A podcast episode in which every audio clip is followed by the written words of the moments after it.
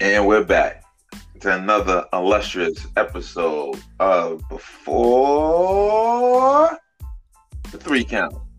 I am your host, the unnamed host, aka your. thought you were about to say a bloody bebop. hysterical. yeah, we could go with uh, 1990s uh, LA Laker team. Um, uh, you look like AC Green, but uh, yeah, uh, Your afro shoes. but yeah, yeah, yeah. Uh, I'm also joined by my uh, co-host. yes, yes, yes. The one, the only G.A. West coming at y'all live and in living color. Don't dish the man or we'll bum rush your mother. Woo! PG-13, Yes, sir. Yes, sir. Wolfie D, and what's that other dude's name? Uh, JC Ice. What did you say? JC Ice. JCI is that like all uh is that two words like JC is one and then and obviously ice is second. That was all is it I three. believe, I believe it's two words. Okay. And uh, no, I'm trying. Yeah, it was JC Ice and Wolfie D. Yep, with their manager Clarence Mason. Mason. Yep. Yes. Uh, was he a- was he actually a worker? No. Like, okay. Uh, you know how like a lot of managers sometimes were like workers in the past. Yes. But no, he was never working, never even involved in wrestling before doing the gimmick. Really? Yes. So how how did he get brought in? Um, he was an attorney and they needed they decided they wanted to have an attorney on the spot and they're oh, it'll be you. That's crazy. And I'm Right. surprised that attorney wanted to actually like get in the wrestling world. I mean, it's probably really good money. Wow. And because I, I was gonna say, how many years was he with the WWF for? Only a couple, like, because he by Less the than five? combination. What's that? Less than five. Oh yeah, yeah. Okay. Like I mean, legit, maybe two, but I don't even think he was there for two years. How long did the Nation gimmick, the original Nation gimmick, go for? That's the thing I was gonna say. I'm like, I, I don't think the original Nation gimmick went for very long. Okay. Um, let's see if I can find some information on the Google machine. Yeah, because uh, that's interesting. Um, 'cause he, you know, played the part very well.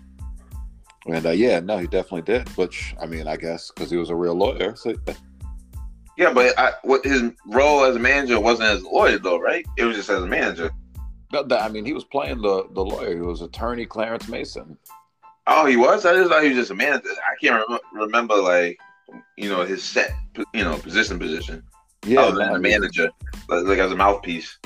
Yeah, no, he was uh he was like their attorney and like I feel like he was supposed to be like a um oh who was the guy now? If the glove don't fit, it must have quit.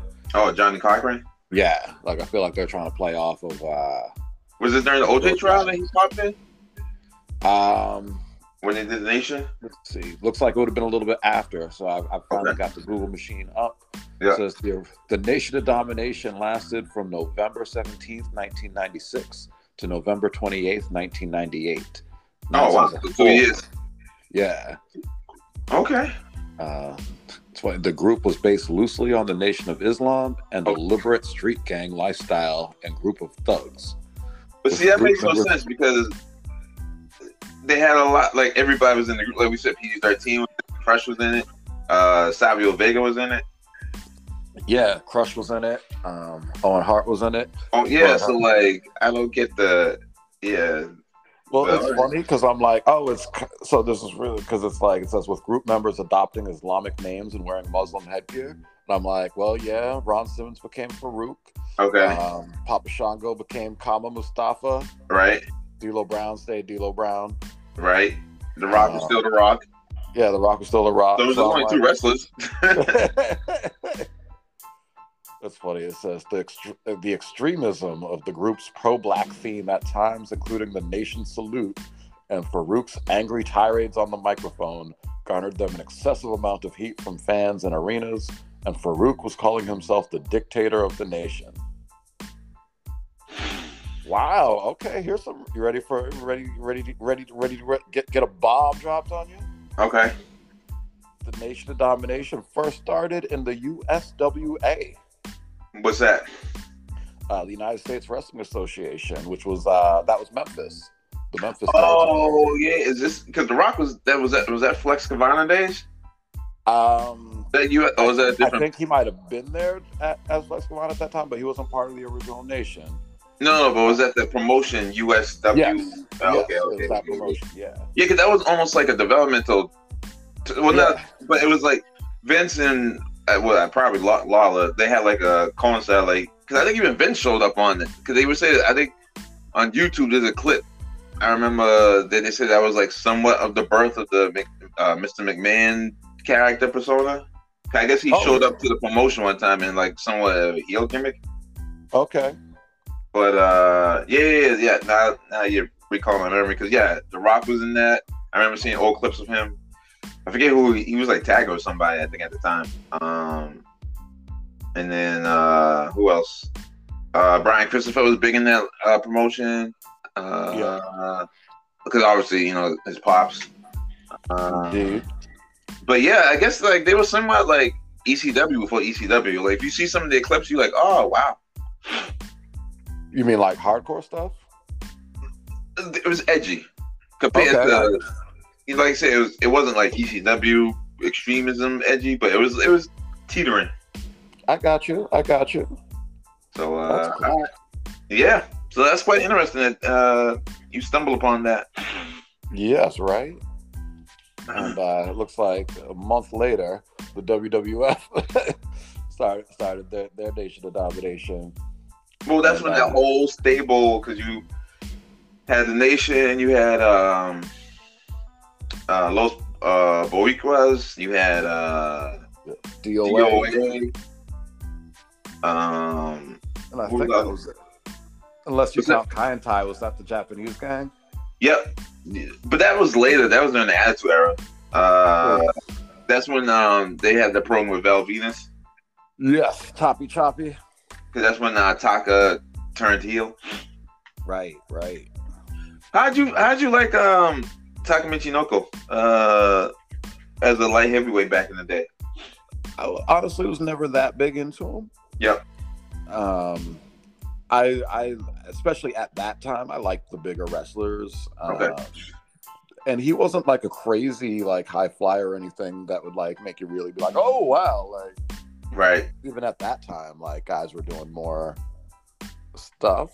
Right. Um, like if you, you know, a- and I guess just putting it in perspective, you know, you've got Takumi Shinoko on WWF TV doing his thing. You turn over to Right. WCW, and you've got like Rey Mysterio and Eddie Guerrero. Right. So uh, just very different levels, I, I think. Right. Right. Right. Um, How about yousself? What were your thoughts on Takumi Shinoko? Well, I like the program that he had with uh, Brian Christopher. That was cool. Okay, dig it. They were uh, going for the light heavyweight title back and forth. Right, Um, right. but like you said, he was he was he was there, but like seldomly uh, used, other than later you know, the whole kind time situation. Right. Uh, but I was gonna say, like as far as like Asian wrestlers that were in the WWF during that time, you had him. Earlier, obviously, you uh, you had um uh, uh, what was it? The wrestler that the Asian wrestler that had all the Japanese text tattoos on his body. Oh, Akushi. Yes. Had some uh, a, a decent program of uh, Bret Hart, but like like I said, Yes. he was one of the wrestlers you you rarely saw, but he was you know he- he, he got busy in the ring. He, he definitely did. I, I was big into uh, Hakushi actually. Well, other than Bret, did he have any other notable feuds? Hmm.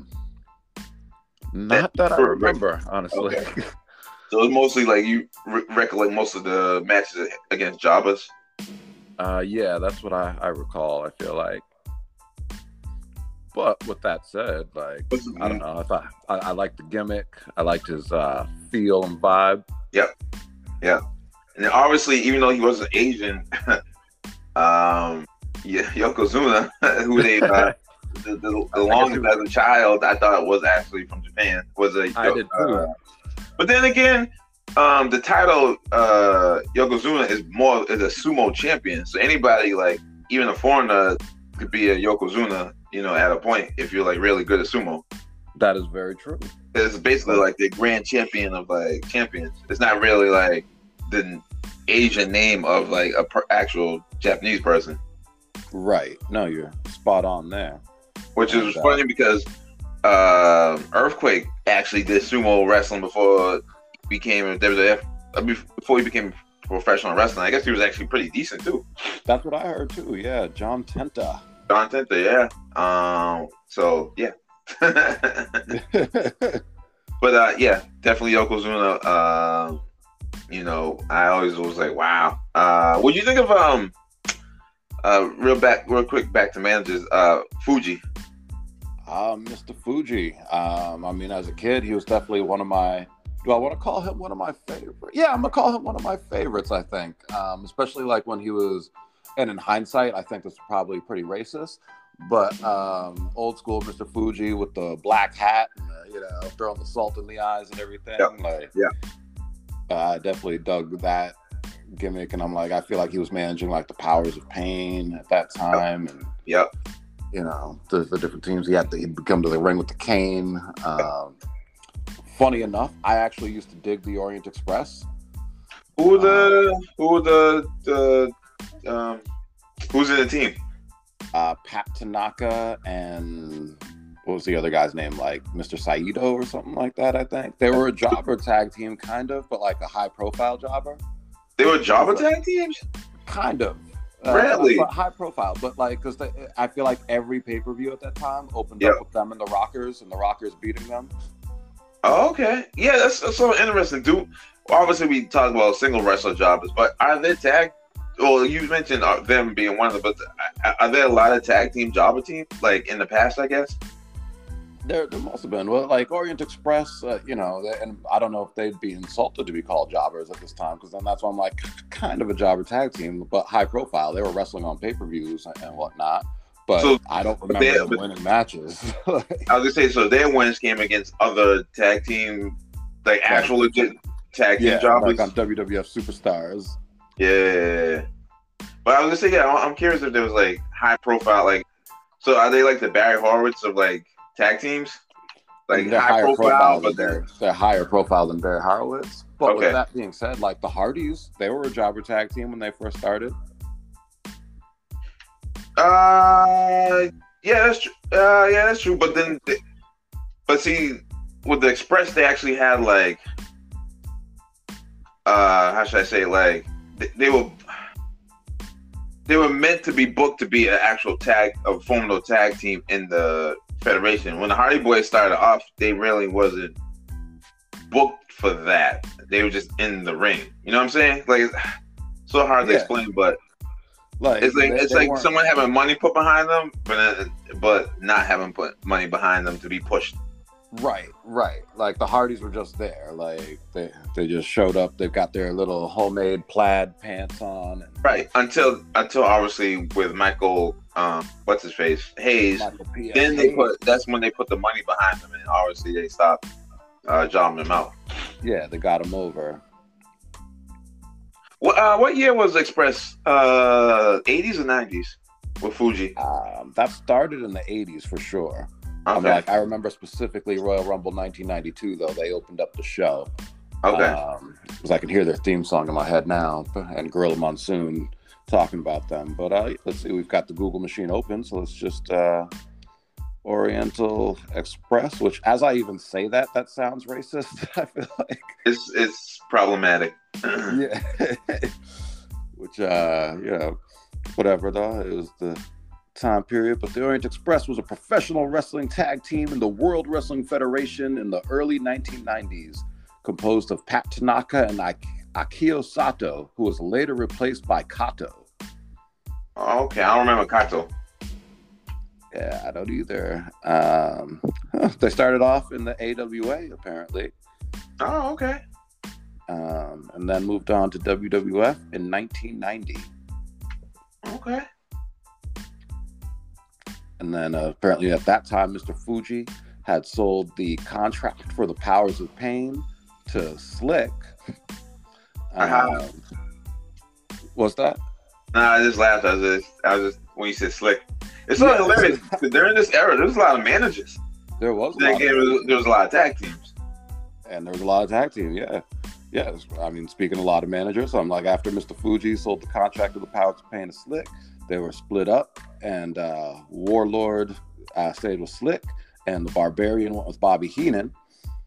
And at that point, Fuji brought in the Orient Express, Sato and Tanaka, as his latest threat to the WWF Tag Team Division. And Impressive. although the Orient Express was supposed to represent Japan, Pat Tanaka was actually born in Hawaii. Ah, okay. so he was more Polynesian, I guess. I guess so. Okay, okay. All right. Um, This is really funny. I'm like, I'm just reading through the teams they feuded with. Yep. And I'm like, oh, no wonder I thought of them as jobbers because I'm like, it says they, they had a prolonged feud with the Rockers okay. um, that went on and off for over a year. And then after that, they got involved in the f- feud between Legion of Doom and Demolition. I'm like, well, you're not beating either of those teams. Powerhouse teams. Yeah. And uh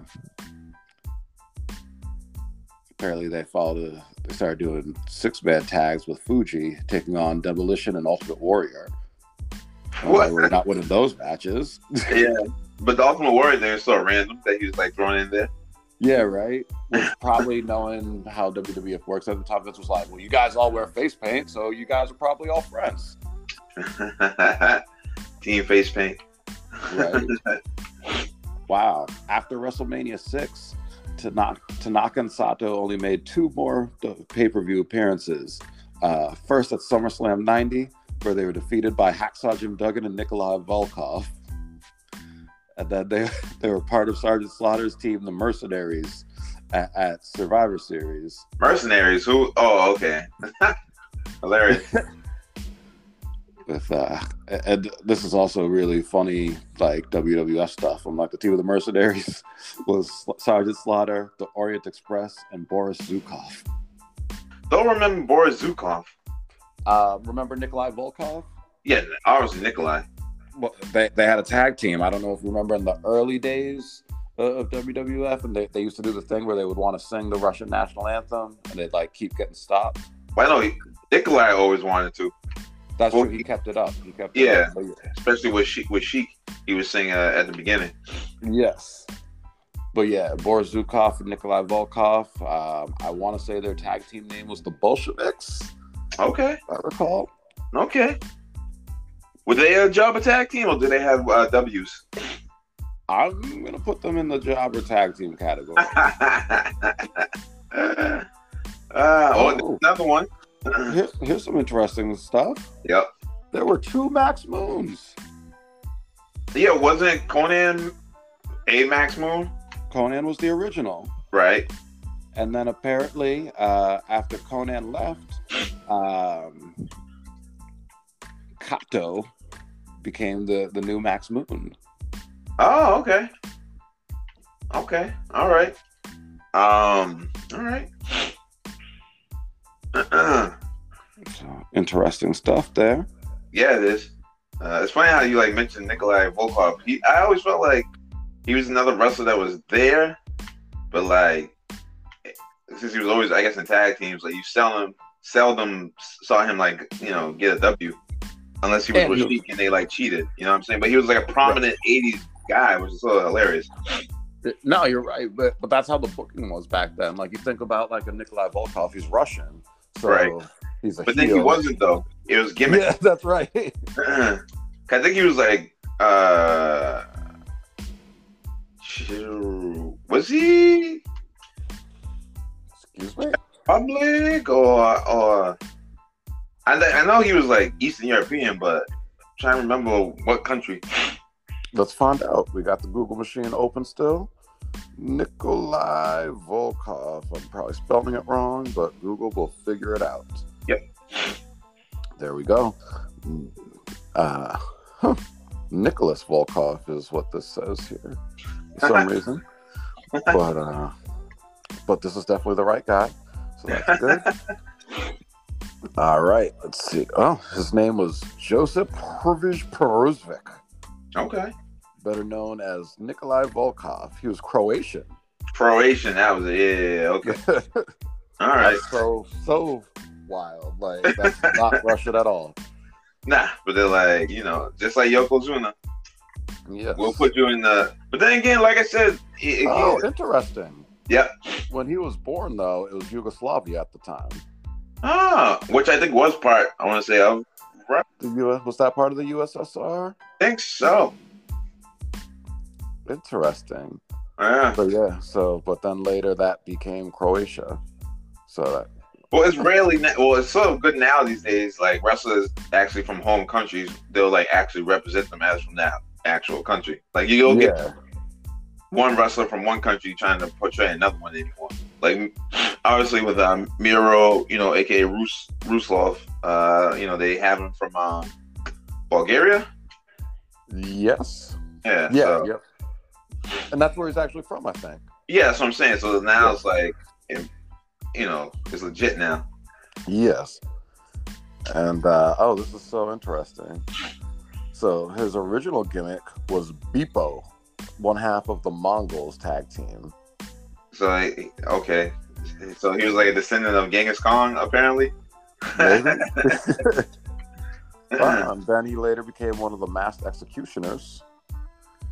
Don't remember either one. all good. Um, and then after that, he was Nikolai Volkov, and he feuded with Bruno Sammartino over the WWWF Heavyweight Championship. Wow, I didn't know he was uh he must have been super young against Bruno then. Yeah, I'm sure. That, that's like the, that's early. Bruno was what, 70, early 70s? seventies. yeah, Yeah, it's sort of amazing that like you didn't see a whole lot as kids. We didn't see a whole lot of like Bruno in the eighties. I mean, he he had a lot of problems with uh, Vince McMahon Jr. So that's why Oh, he- really? What yeah. kind of financial? I don't know why why they had heat, but Oh. like I know- like when Bruno was inducted into the Hall of Fame, Triple H had to to make that happen. Oh wow, Yeah, wow. like Bruno and Vince Jr. had heat over something, and it might have had something to do with Bruno's son, who was a ref at that time. oh David, yeah, but he was in Yeah. uh, WrestleMania one. I want to say against He BK. was, but like there was there was some controversy there, and I don't exactly remember what it was. I, I don't know if it was he was supposed to have a bigger role, and then Vince was like, "Yeah, no." but like I I think they did something to like get Bruno to be there. Like, like, oh, like if you come, we'll like book David or something like that. But like, then they didn't give David what they said they would. It was something like that. Okay, I, I would have to really look that up to, to fully know. that's unfortunate. And uh, huh, interesting news. Uh, um, Nikolai Volkov and Iron Sheik. I didn't realize this. They won the uh, tag titles at the first WrestleMania. Uh, guess who? Uh, let's see. Gotta get that information somewhere. Well, you know what? We'll just pull up WrestleMania. WrestleMania. All right. So let's see. First event WrestleMania 1. There we go. Great poster with Hogan and Mr. T. Ha! All right, matches.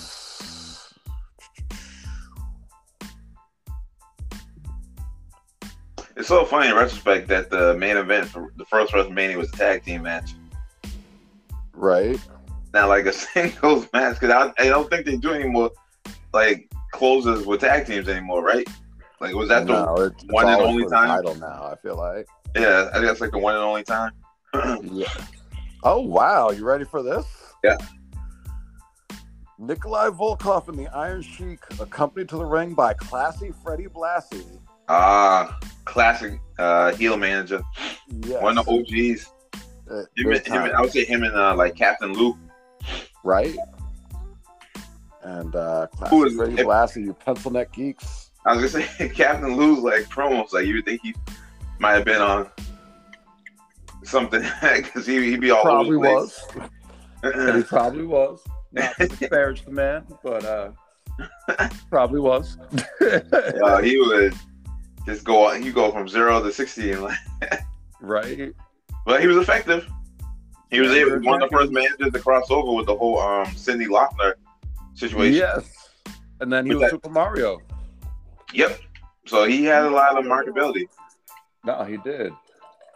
And uh, I'm a, I'm a regale everybody, taking y'all back to your childhood, and be like, swing your arms from side to side. Come on, kids, it's time to do the Mario. Bum, bum, bum.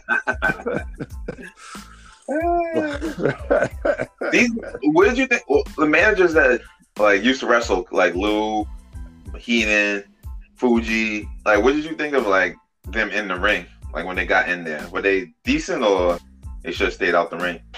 I mean, I, they they were not booked to look decent. Like you know, a, as managers, they were supposed to look kind of clumsy and goofy.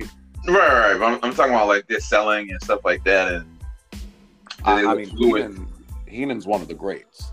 okay, Uh, I think all time. I'm like his weasel suit wrestle matches like were crazy. yep, But before we get off on the side tangent, hold up because I gotta I gotta go back to, to this WrestleMania one match.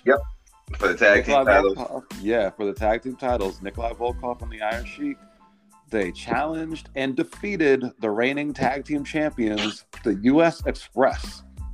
Who was the U.S. Express? I'm glad you asked. Uh, led to the ring by their manager, Captain Lou Albano. Here you go. The U.S. Express was the tag team of Mike Rotunda and Barry Windham. Ah, basically the aren't they brother-in-laws too? Yes, they are. Okay, Yeah, because uh, Rotundo married Wyndham's sister.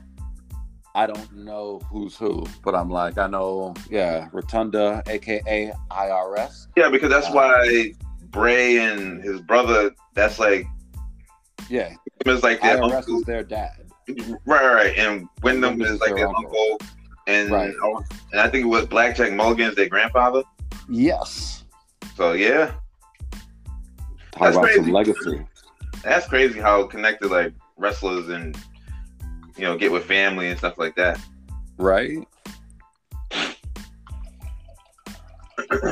and the tag team championship was the first title to be won at a WrestleMania.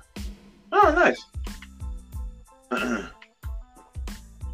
Now, with that being said, back to your question about managers and uh, talking about managers in the ring. Like I said, I think Heenan's one of the greatest of all time. Yep. But uh, the others, you know, and again, they're managers and they were booked to look, you know, kind of clumsy and stuff. But I also think like Fuji was was just getting older at that time and right. not moving as well. Um, Slick, I feel like, was not a very coordinated person. He was actually he got in the ring. I feel like he did he, or maybe he didn't. Maybe he didn't. Okay. I'm like, I know he like like he did some stuff with Jameson. Who's Jameson? He was the manager of the Bushwhackers for a short period of time. Bushwhackers have managers? What? Yeah. This dude Jameson, he uh and you know, this is early nineties WWF, so not surprising. But he was like mentally handicapped was like his gimmick. Oh wow. Um he'd like wipe his mouth with a sock. Like it, it was really bad. Yeah, this Um, was in very hindsight- short lived. Yeah, I, it I was. don't remember the Bushwhackers ever having managers. He did and I was this the remember this- Bushwhackers Bushwhackers or was this when they were the sheep herders? Ah. No, this was the Bushwhackers. Bushwhackers. Wow. And the main reason I remember this Royal Rumble 1992, my favorite pay per view of all time. Everybody keeps on saying this is like the greatest pay per view, but like I it does not stick out in my memory as like the greatest pay per view or even like a memorable pay Yeah, it's funny. I'm like, I, I you know, for me, uh, 90 for whatever reason, that Rumble like sticks out to me so much, and I know a part of it is Mhm. because like that was coming off of we didn't have cable for a while. Oh, okay. and that was like the first pay per view that I got to watch. Like you know, and I remember having it, and I of course recorded it on the VHS, you know, tape tape, and just watched it over and over and over again. Think you still have that tape? I might, I might, I have a box upstairs in, in the uh, we call it the closet, but it's Yep. a guest room, but it's Yep. just full of boxes still. Um, and there is a box up there full of VHS tapes that the majority of them have my handwriting on them. So uh, Royal Rumble 1992 might be in that box, probably should be in that box. okay. along with my recording of Bad Boys off of HBO. Okay. Uh, I've got a tape full of Scott Steiner and The Rock promos. really? Yes. All right. What years we talking? We talking about with uh, Stein and Rock promos? A- Attitude era. Okay. Um, Because yeah, I remember being in high school and, and I would set up a- and, I would just wait for, for them to come on and I press record. No, it's funny. Uh, WCW they didn't have errors. Like the WWF, obviously, you know, attitude, ruthless aggression. You know, I guess PG. You know, what was WCW's errors? well, there's the Monday Night War era. Okay. Um, then I would say you had the Vince Russo era, Okay. and then they went out of business. What would you say that, like when Hogan first came over before he turned heel? What would you call that era? Um, I feel like that's before eras became a thing. Okay, It's like even WWF, like in 1992, would you call that some kind of an era? hmm. Yeah, you're right. Not really. So yeah, I feel like WWF coined that with the new generation era, and then all of a sudden now you've got eras. Yeah, yeah. So like the Marvel universe now introduced universes to movies. Right, right. Okay, all right. Side note: Going back to your VHS tapes uh, and the promos, did you have uh, other pay per views that you taped? oh, Uh, absolutely. okay. Um, as far as other pay per views go, I I don't think I have much from the early days. Okay. but I- I've definitely got like any pay per view that happened between like 1998 and 2000 um, is definitely going to be on VHS tape. Both promotions or one in particular? Um, definitely WWF and probably most of WCW, Okay. uh, especially 99 and 2000 WCW, Okay. which I might have been like the only person that was really digging it at that time still. but like that, that's my favorite WCW. Um, you had Steiner like running roughshod, and you, you had guys like uh, Mike, Mike, Aw- not Mike Awesome, um, above average Mike Sanders. Yep. Um, and, and that group, uh, Elix Skipper. Yep. Um, you know, just all that stuff, the filthy animals. Yep. Um, so yeah, like that's my favorite period of WCW. Okay. Um, Steiner coming to the ring with a tiger. Uh, we definitely actually now thinking about it you actually want to keep those uh you know somewhat preserved because you know uh obviously the pay-per-views on network are somewhat heavily uh edited like theme songs are changed for copyright issues i think i believed um what was it jesse ventura had a, a, a lawsuit going against was it WCW? yes. E. But his WWF. commentary's not in it Yeah, Lo- Ventura had the lawsuit with WWF because Yep. uh, he, so they he couldn't was a use hom- his yeah they he couldn't was use his fat. voice yeah Yeah. And So he do was you- like, wait, he needs he needs to be paid his royalties, and they're like, pay you royalties, but just take your voice off. Yeah, so you know, if you still have those, it's probably cool to have because they're, they're un, blem- untouched. yeah, no, you're right, you're right. Like even like I think even like probably like particular endings or botches like that happened probably still that got removed later in you know post or something like that. So yeah, it's still cool to still have. No, you you spot on right there. I never thought about that, but yeah, that that would be cool to have. Um, it's a shame I don't have whatever WrestleMania that was with uh, Trish Stratus and Mickey James, Why is that? and because that's been heavily edited. Wh- How so? So at the, The theme songs? time, no, uh, the match because uh, at the time Mickey James was doing like the crazy stalker gimmick Okay, and heavily implying lesbian vibes. okay. But why would And- they that? What's that? Like was it over the top? Because I don't see why would they edit that. Oh, If that was like the, the like in that match in particular, because this was the you know finally after the you know however long Mickey James had been stalking her, they're finally having the match. right. If this um, if that's the gimmick.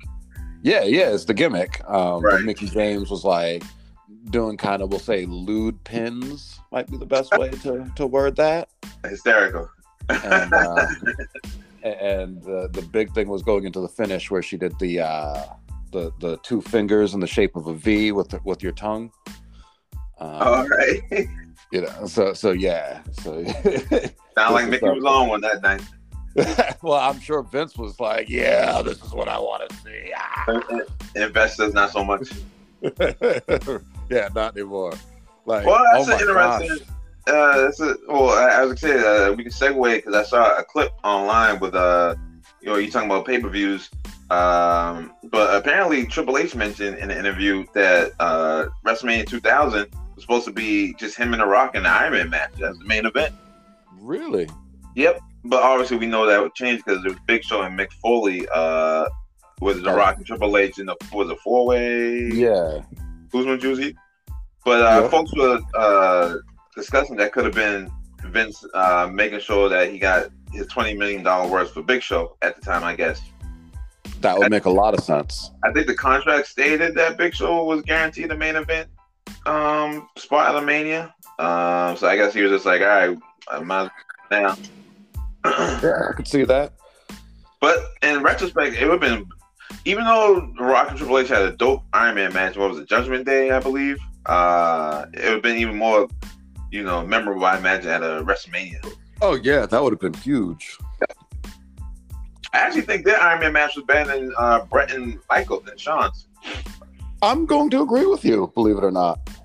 Which you wouldn't think because, you know, Brett and Sean are the workers and you know, uh, Triple H and Rock are more like the not saying that they're not workers, but maybe not like that's their go to Yeah, they're not thought of in that kind of like technical vein, even though Exactly. Triple H is the game and he is that damn good. and you have the most electrifying man in sports entertainment. right. But uh, and, and the Rock was solid in the ring. Everyone remembers Rock for his promos and his entertaining, but Rock was very solid in the ring, and especially. Oh yeah, if early- he, if, for ring work, I give him like on, on a ten scale, probably like a like a eight point five, almost nine. Actually, I I don't know that I could go quite that high. Well, because- only because I never seen him botch before. okay, yeah, he was smooth. Like, did you ever see him fumble a move before? Yes. Really? Um because I'm thinking of off the top of my head, there was Yep. the time he lost his sunglasses. Oh, hysterical! but uh, yes, but like I said, uh, the Judgment Day Iron Man match was very, very sound. yes. Um, also they probably I think they had you know Pat Patterson at the time help put that you know together. So you know he was like a genius as far as uh putting matches you know oh yeah, spot for spot like together. E- exactly. Like he talk about someone that does not get enough credit in the wrestling Ah. business. Genius, Yes. and Uh, he was the creator of your favorite pay per view Uh, yes. Royal Rumble. yes, he was. so there you, you got that as well. And, and the first ever Intercontinental Champion. Yep. On that rainy night in Rio de Janeiro. Well, yeah, in Puerto Rico, right? Uh, no, Rio de Janeiro. Oh, and, um, That's yeah, yeah, Brazil. yeah. I'm sorry. Brazil, uh, But, I'm but sorry. the Yeah, match yeah. never actually happened. I don't know if you know that, Now what happened? What was and the I don't story? know if our audience knows that. Break it down. So uh, yeah, the uh, and, and you'll anyone that remembers the old school early '90s, late '80s, whenever Gorilla Monsoon would talk about the Intercontinental title, and he'd bring up, you know, and Pat Patterson, first ever Intercontinental champion, won it on a rainy night in Rio de Janeiro. Um, that did not happen. Um, That was all work. that's all a work. Ah. He- he- it was a rainy night in Stamford, Connecticut. and, and they just decided like oh like we're gonna make up the story about how he won it in rio de janeiro because it's Uh-huh. the intercontinental championship uh huh. and this is before internet so who's gonna say anything Yeah, no dirt sheets. yeah nope so It was so, a- yeah, it was for a simpler- years- It was a simpler time back then. exactly I wish we still didn't have dirt sheets. I know, right? Well, you know what's crazy though? Yeah. I, I've been thinking about this. I, I think about this a lot off and on. Yep.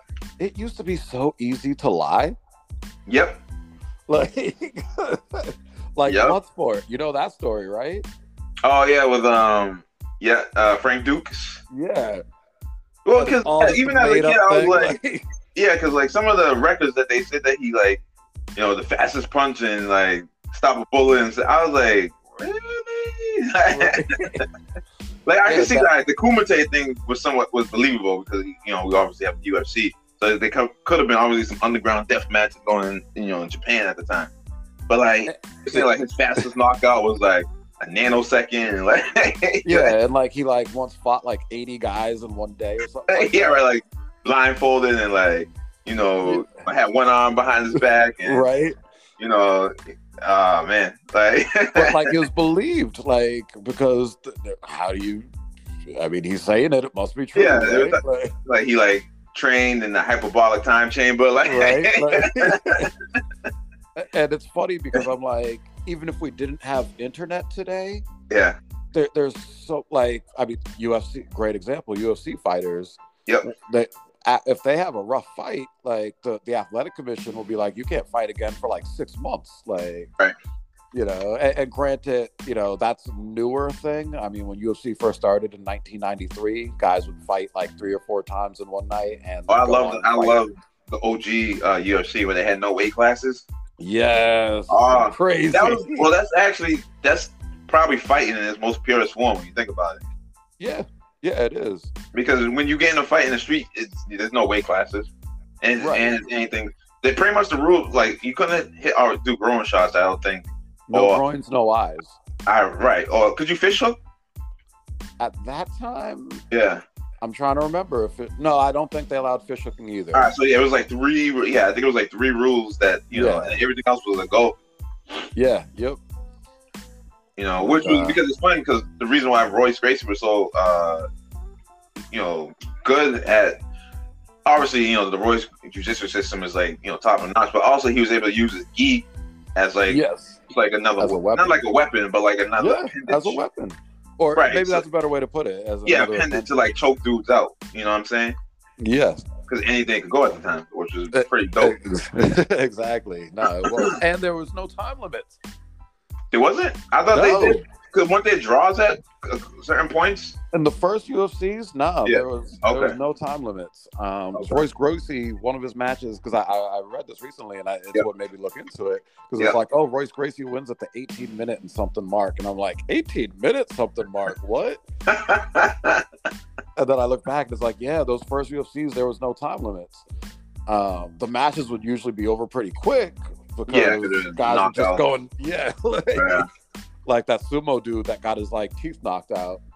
Who did Royce beat in 18 minutes? Oh, who did he? I honestly don't remember. They had to been obviously like somewhat trained in because if the match went that long, it couldn't have been no like no jobber. You know what I mean? Yeah, yeah, no. I'm sure. Well, and at that time, there really weren't job. Well, the first UFC, there were kind of jobbers You could- because You can tell the guys that had like techni- like Royce, Shamrock, Don Fry, um, uh, who else was like during the first UFC times? Uh, oh, uh, Dan Severn. Like yep, yeah, you can tell those guys. You can tell the ones that had technical abilities compared to the guys that didn't so much. like a Tank Abbott. Nah, but he nah, but Tank got busy though. 'cause He was in several UFC pay per views. I think he won the title at least once. He did, So you can't Uh, say but- Tank Abbott. but Uh, technical. He he wasn't a technical guy. no, no, no. He But I'm was, talking uh, about he wasn't literally. a job. I He, think they they listed him as a barroom brawler was his fighting style. true, true, true. But he wasn't a jobber though. And No, not a Excellent. jobber. right, like if you were able to make it through a couple UFCs, you were pretty much legit. Yeah, Especially definitely. during the early UFCs, Uh, exactly. you know. Uh, but yeah, I miss the old UFC. funny because like you know we see like 90s like movies and they have like those you know those tournament type movies is like all like with the cheesy commentator guys and everybody's in like their best Sunday suits and it's like Yeah. like the, the first UFC sort of looked like that, you know I the got you other you're time, right. you know what I'm saying like it wasn't all you know nice and dolled up it is now like Right. No, it was more gritty. yeah you can tell like the people in the audience were probably like gangsters and like Oh yeah, well yeah. Had, When like, UFC bought- first started, Yeah. I mean, they had a tough time like finding places where they could even have it. Like I feel like they ran like Alabama. wasn't Vegas and- No, Vegas wouldn't take Oh. them at first. oh because the fight, fighting commission Yeah, ah okay like so. Yeah, the first couple UFCs were in like really weird places. No, no disrespect to Alabama. Like I don't mean to say Alabama's weird. Just like that's not what you think of. They well, hey, that's what hey, that's what uh Hardcore Holly's from. There we go. He's hardcore. It had the Alabama Slammer, which was a very devastating um finisher too. Yeah, and, We and I need can say actually from having I didn't I never took it from Hardcore Holly, but Right. I have taken that move from wrestlers before. Yeah, that's a, that's a shoot. Like I was just saying, yeah. How you protect your like head from not like because your arms are flailing back down at the same time. tuck your chin, brother, and Ah, tuck okay. it well. yeah, I was gonna say. yeah, that is that is a shoot, and that's why you need strong neck muscles because you you got to make sure your chin is touching your chest as much as possible. So Who'd that just you your think yours shoulders come back. Um, that is a very attractive question. I feel like one time I might have taken one from Slick. okay, Um, that feels like that was a thing. okay, Um, and I've definitely taken it from some other people that I, I don't remember who over the years. okay. It's definitely Yeah, they- something they- at this point in time. uh, If someone was like, "Yeah, I'm gonna give you an Alabama Slam," I mean, in a big match, like, you know, sure. But Yeah. if it's at any show, I'd be like, "Yeah, nah, let's let's figure something else out." Oh, it, it hurts that much, huh? Uh, yeah, it's a. I I mean, your body is getting. uh, Unfortunately, it's one of those things where there's no way to to really work it because you have to have your body whipped like off of the guy, like so Yeah. he's got to build that momentum and Yeah. like fling you. Well, where Hardcore was grabbing guys it was from the legs. Um, so like, can you use your hips? I guess your butt to like sort of break some of the fall. You don't want to do that. Okay.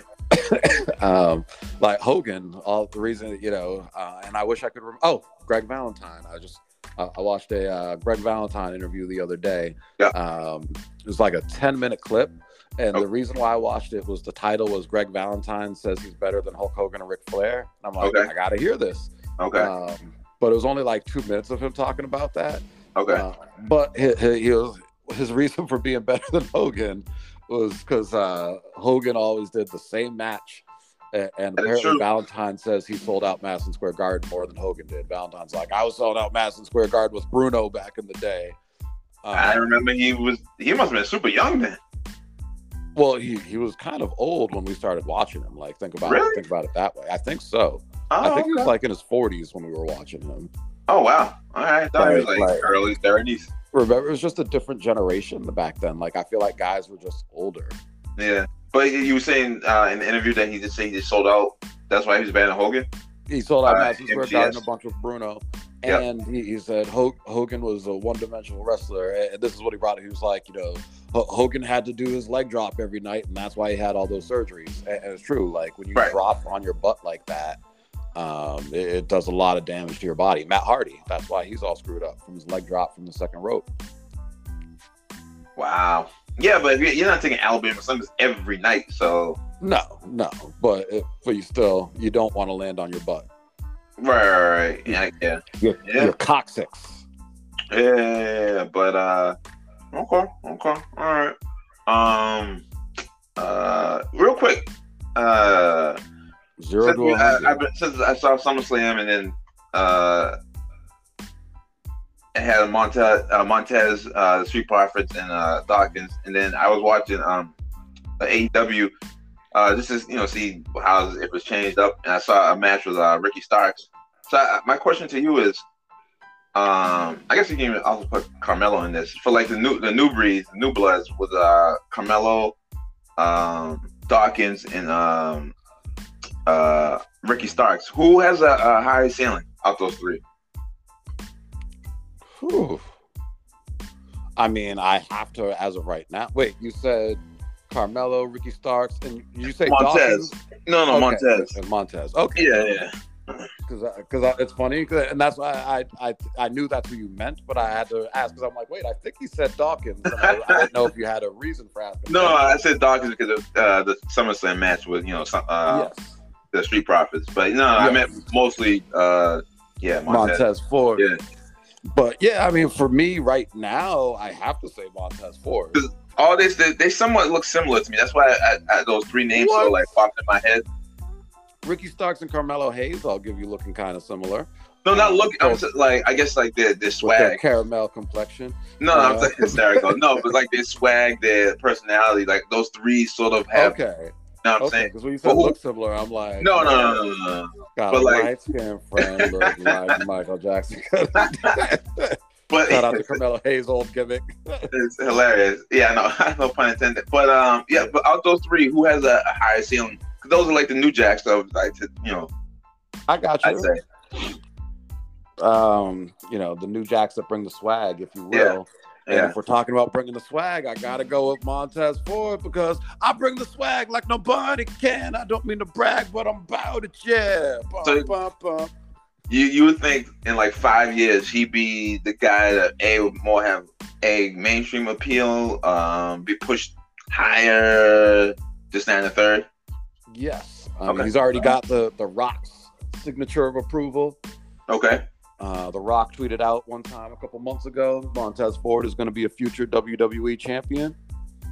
yeah but he said the same thing about ricochet too that and we seen how far ricochet has gone may change now. True.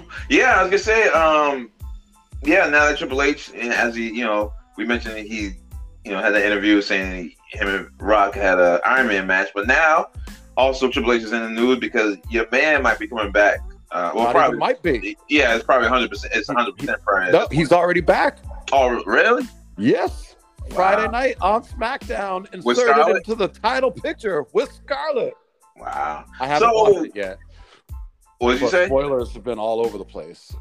Yeah, so uh okay, so right now, what do you think of the the Helm not Helmsley, but the Levesque era so far?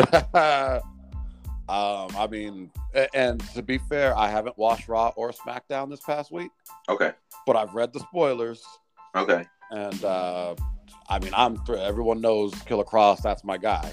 Right. Um, you know, our, our longtime listeners out there that have been listening for the past year and one month, uh, we appreciate you. Uh, but but y'all know uh, I've been talking about since we started this podcast. Killer Cross is the man. Um, and yeah, you put him and Scarlett Bordeaux together, and you've got you're, you're just printing money. Like like call them See, uh, not the if they- Pentagon. What's what's that place? I don't uh, know, where, wherever it is that they print money. oh yeah, yeah. Um but say the tribal chief goes through Drew. Is Killer Cross gonna be the man to dethrone the tribal chief? yes, and, he should And- Really? be. Yes, out of all the guys, he should be able to take the title off of him. Yes, All right, let me hear this breakdown. he's he's the man. A- And if you want to push a new young star, I Yep. mean, he's not young, young, but he- he's Right. young enough, and especially in the audience's eyes, they haven't really seen much of him. Does he bring marketability? Yes, I Okay. mean, you look at his package and presentation in NXT. Yep. A- and I mean, whoo, talk about marketability. Uh, you know, so if they, if they bring that to the main roster. Yep. Yeah, I mean, you again, you're just printing money. Fort Knox, not Fort Knox. Where, hold on, we're asking the Google machine. Where does the U.S. print money? According to the U.S. Currency Education Program, the Bureau of Engraving and Printing receives the print order and manufactures Federal Reserve notes at its facilities in Washington, D.C. and Fort Worth, Texas. Okay, There you Uh, go. I feel like when we were younger, that there used to be a name for it because I'm looking here and it's just like the Treasury Department's Bureau of Engraving and Printing. Uh, but I I'm guess like- the Treasury Department. and oh, here we go. U.S. Mint makes the coins. okay. I Yeah. feel like that's maybe what, what I remember hearing because I'm like, I remember people being like, oh, like it's like printed money. Like so maybe it's the U.S. Mint that I'm thinking about. Like, yeah. Uh-uh. Now I was gonna say for Roman, would that make him look weak? Because all right, you you had programs against Brock Lesnar, Drew McIntyre, Bobby Lashley, all went through all them like you know like butter, and then all of a sudden you lose against Killer Cross. Like, is that good for his character? I guess. It'll be fine for his character. Okay, You, you can't look weak after beating all those people. but then you lose against a much smaller opponent. I don't know that Cross is that much smaller than Roman. I, I'm curious to see them next to each other. Okay. Um, I, from what I understand, what happened on SmackDown was uh, McIntyre was challenging Reigns, you know, for um, Clash at the Castle, Yep. and uh, Cross came out and attacked McIntyre. Okay.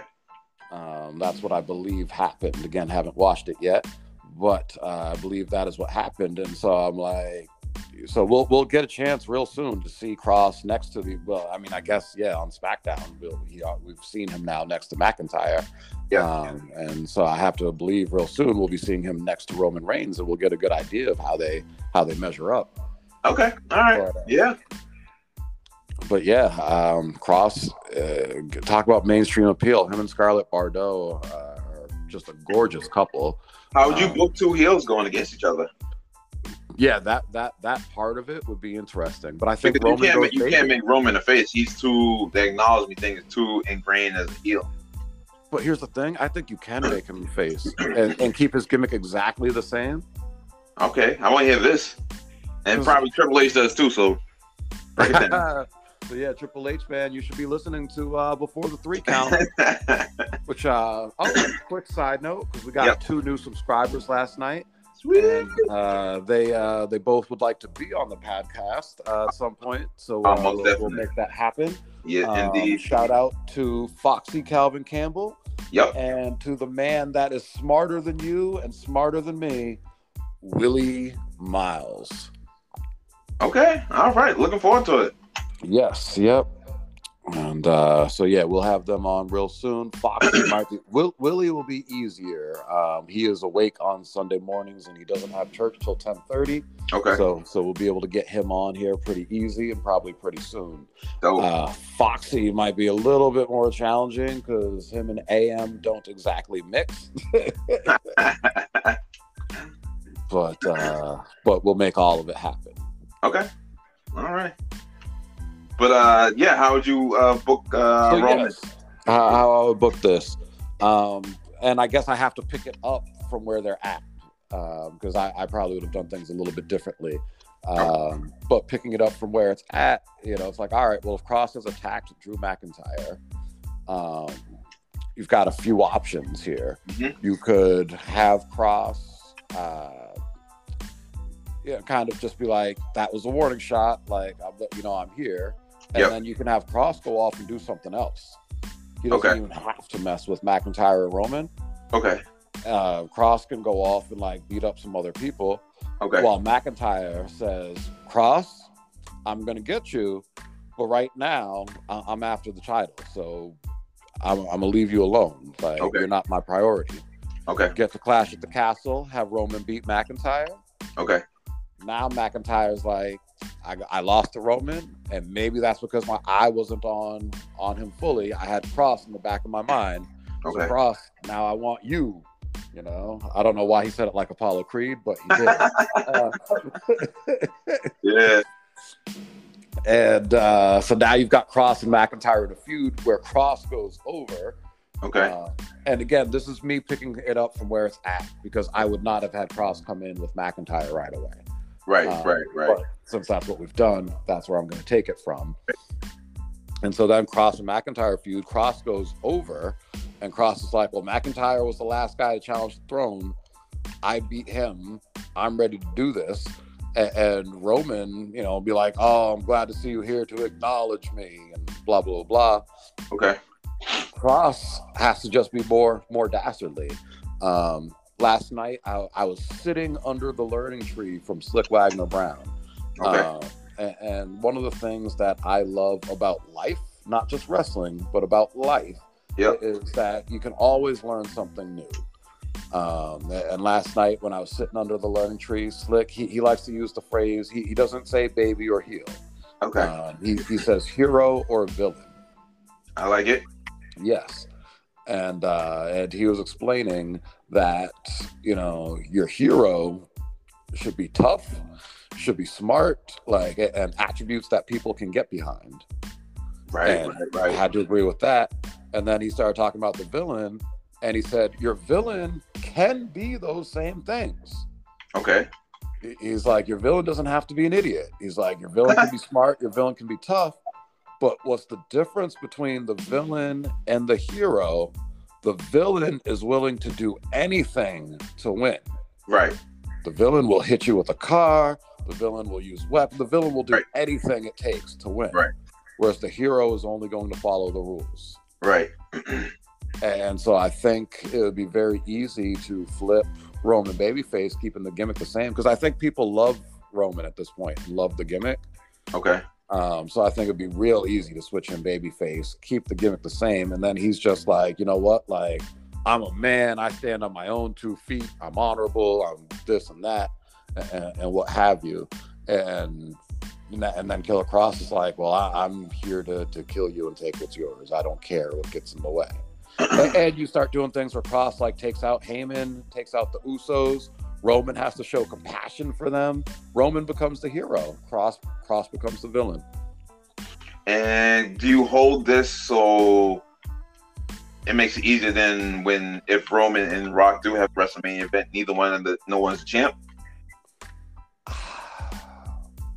So I, am torn on that one. Okay. I, I, think if neither one's the champ, yep. well, now you've got a lot more questions as far as who's actually going to win. So that makes it better, then? That's why I said I'm torn.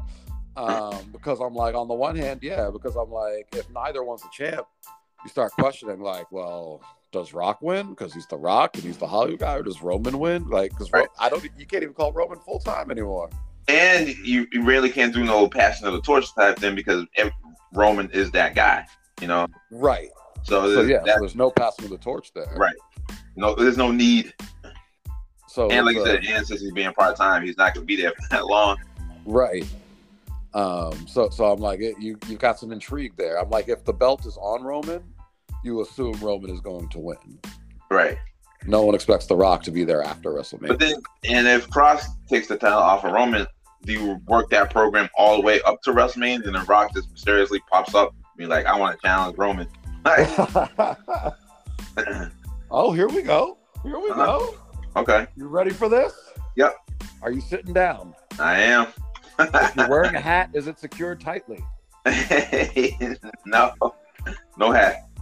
All right, all good. Make sure you got your gym hat strap for protection. Close to me. Um, so here we go. Cross builds up a, a, a, streak of bodies. Roman Roman just keeps saying, "Here, here we go." So after after uh, Clash of the Castle, right. Cross and McIntyre feud. Right. Cross gets over. Right. Cross says he wants Roman.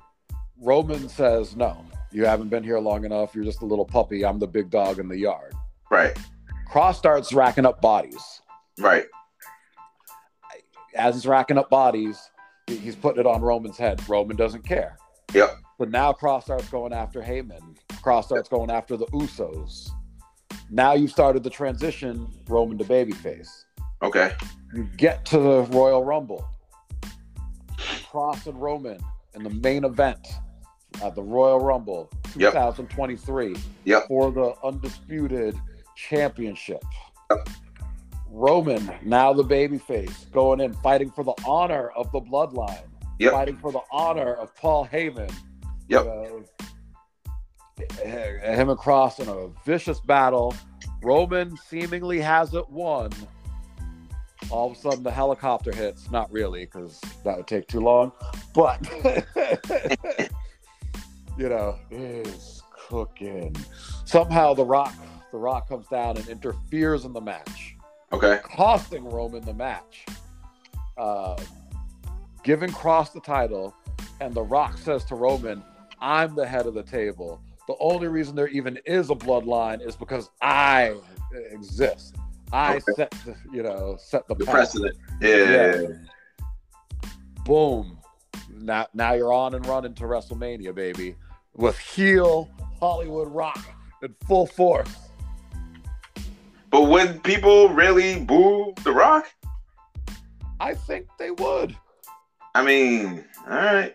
Like, and same thing, like, if, if Cross attacked Heyman, would people really feel bad for Roman? Because no one really likes Heyman or, you know, well, the Usos are heels, but, you know what I'm saying? Like, would there be compassion behind? Oh, there definitely built? would. There definitely think so? I know so. Okay. I don't think so. I know so. Okay. Uh, Um, because Heyman, like, here, here's the thing again: how easy it is to switch a, a villain and, and a, a, hero. Uh-huh. Uh, yeah, no one likes Heyman, but at the end of the day, Heyman's not a fighter. Hey, okay. Heyman's a, an older guy, so if you beat up an older guy, you feel bad for that older guy, especially yeah, if he didn't do anything to deserve it. Yeah, but the the crowd these days somewhat like uh, there's, a lot, there's a lot of smarts, so a lot of them will just do it to go against the grain. True, No. but I think in this case, a lot of those smarks like Heyman. And Heyman has good equity with the smarks because the Okay. smarks believe Heyman produces good wrestling. Okay. All so, right. yeah, I think this is easy. I, I'm glad we're talking about this because I never thought about this. And Okay. Now, now we've we've come up with money for WWE. They they should But- be they should be listening to our podcast first and foremost. But once Yeah. again, like uh with the Rumble, it's always been tradition that whoever won the Rumble gets main event shot at Mania. That's fine. So whoever wins the Rumble wrestles Killer Cross for the title. So you want to have Rock and Roman close out the show? Oh, I'd still have Rock and Roman close out the show, Oh, but I'm okay. just saying the whoever wins the Rumble, and it's two nights. So Rock and Oh, Roman. that's close out right. Sunday night. Yeah. Cross and- And whoever he's going to kill close out Saturday night. Okay. Boom shakalaka, baby. So would you have? uh All right. So if Drew and would you ext- would you have Drew and Killer Cross's program extend possibly into No. All right.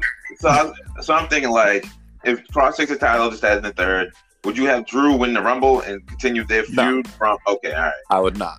okay. Uh, well, I'm just saying they might have a great, they might have a good match at you know the uh, Crown Chase, whatever it's called.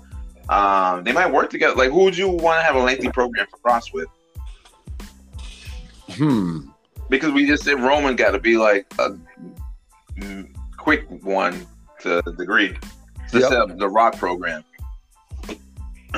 Yeah, I, honestly, I don't want Cross to have any lengthy feuds. Um, not at first. I, I Okay. want I want him to just be racking up bodies. So you want him to be booked similar to as Roman is. Yeah. Yep. Okay. And uh, to quote my my main man, uh, I think it's Maynard James Keenan.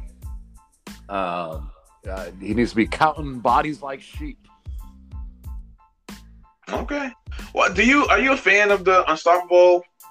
Like we had in the past, we had like Stone Cold getting W's. We had Goldberg getting W's. We had um, uh, Brock getting W's like nonstop. Now Roman to the extent getting you know nonstop W's. Do you do you like that type of uh wrestler? Like that's just at a point What- unstoppable. When it's the right person and when it's Yeah. done right, I do. Yeah. Okay. Okay. Um, and using Cross as the example, his NXT run was beautiful. Right. But then Uh, again, the NXT roster was a little bit smaller, so it was more believable. The Uh, That- that is very true. Raw and SmackDown guys are much bigger. You know, Mm. the- the- that's the reason why they call up to the main stage, I guess. So You, you're not wrong there. I would- Um, if Randy was uh, injured, I would have had him start a program together first. You know, to interesting. establish his like you know 'cause Randy's a vet. They uh, he can somewhat still go, and like he's a name. You know what I mean? I feel you. I like it. I, I him like it a getting lot. dropped in with like Roman and well Drew and Roman to like a you know Yeah, I, I It's- agree it's- with you. it's very premature. I I agree with you, and that's why I had to preface when when I was doing my booking. I, I said I have to just pick it up from where it's at. I think 'Cause I think I Triple would H not was have just booked it this way. yeah he was just so giddy to get him back. He was like I'm gonna put you in anybody. right. like he was just like so happy to have him back. Yeah. he for- he forgot to like all right we got we got stab we got to crawl before we walk. right. um, Oh, man. yeah, so it's gonna be interesting uh, to see how you know the Levesque era handles things. But I give I give him time. We, we've had the Vince era for so long, and sort of like We gotta- Forty we gotta go- years. yeah, well, well, I, I want to say forty years was all Vince because don't forget, yeah, Pat. You know what I'm saying? But Oh, I mean, Vince took over the company in 1982. Right, right, but it wasn't all Vince ideas, all Vince booking. But he was the it was you know, You know what it- I'm saying? everything ran through him. Right, right. He got the final say so. And But uh, at least I think when when you know Pat was around, and I think what uh not Sla- Slaughter, yeah, Slaughter was was Slaughter a booker? I think at one point he was. Or like Monsoon, like the the older guys, like that, you know, ran probably with his father's promotion, he probably listened to his, their ideas more. Like, Yep. be like, ah, you're right. But then towards obviously he, when he became Vin, Vinnie Mac, he was like, it's all, I'm just listening to myself I, I feel you, and and that's where things may have gone gone a little left. off the rails. Yeah, so I'm hoping Triple H does the same that he listens to guys too, and it's not all But I about think he would. yeah. I feel like Triple H, he's an old school wrestling fan. Um, so I think you know, I think he definitely would listen to, especially some some knowledgeable sources. But they gotta get some of the they gotta get those TV Hollywood writers out the out the box though. Agreed. Agreed. They got to go. They're not helping nobody. Um, no. But yeah, I mean, I'll, I'll give I'll give Triple H a cool ten years and see how he's doing. Yeah, I, I like that. I, I like that that thought, that approach. But then also, he has to answer Nick Khan too. True, but I mean, Triple H is the head of creative, Right, so that's that's his that's his. right. But I mean, He only it'd be has like- to answer to Nick Khan if Nick Khan is like things are going left, like you need to change. Exactly. And he has to answer the investors. Like investors might want like, you know, Roman to not lose to, you know, uh Killer Cross, you know what I'm saying? But the investors that they don't have any say like that. You don't think so? I know so. They don't. They don't. Okay. They, they can complain about it. They can do, but they Right. don't have any say. Especially Vince being eighty percent share owner. Yeah, Company. like- Like I- I'm curious to know like where his what was he, you know, where he's gonna go with this. Like if he doesn't like you know, such and such being booked certain way, where he like popping that Triple H's ear, be like, listen, pal, this doesn't work for me, brother. and that's where things get tough because it's the son-in-law. Right. Like, but maybe yeah, how- Stephanie will be there to quill all that. or will she like or is she like well daddy says I, I don't know i don't i don't get the feeling it will be like that but you Right. never know Right, right, right, right, right, right, right. Yeah, creating some real interesting holiday dynamics yeah. Well, uh, is Johnny Gargano coming back too? Since uh, we're talking about old Triple H guys from NXT, one would have to think right right? like you know you, you you look at he he didn't go to aew and you have to assume that's for some reason Right. um and maybe he looked at the landscape and was like yeah there's enough guys floating around there at that top that he's not going to be there Right. um, and maybe he something that the princess and I were talking about last night. Yep. Triple H, could, you know, might have might have told certain people like, hey, like if you're in an okay spot, like wait it out a little bit. Yep. Um, Yeah. Who knows? What's going on with MJF? That's a very attractive question. Um, radio silence. Yeah, and his contract doesn't end till what 20, 25? 24? Yeah, 2024. So about uh, a year and a half and some change, year and a half. Yeah. Not Yep. exactly two years, but. And uh, so yeah, a little- little- about a year and a year and some change. Yeah. Like, is it, can he? Can wrestlers, since y'all independent contractors, you, can you break out of your contract, or will you get be liable for s- getting sued? So far, time and time again, it's been proven that it, it will go to court and it will cost a lot of money. And so, Okay. as a wrestler, like unless you've got Hulk Hogan money, Yep. i- it's not worth it. Have wrestlers done that? I don't know, honestly. Uh, I have to think they they have, and they Okay. probably yeah. Then it's like, well, we're going to take you to court, and WWF they've got lawyers on on retainer, Right. So- So, no nothing to them. because I'm so- thinking like if MJF just was like forget AEW and Tony Khan, um, you know, deuces, and then just goes and signs with event uh, events with WWE, like what's the blowback from that? You know, from like a litigation stance.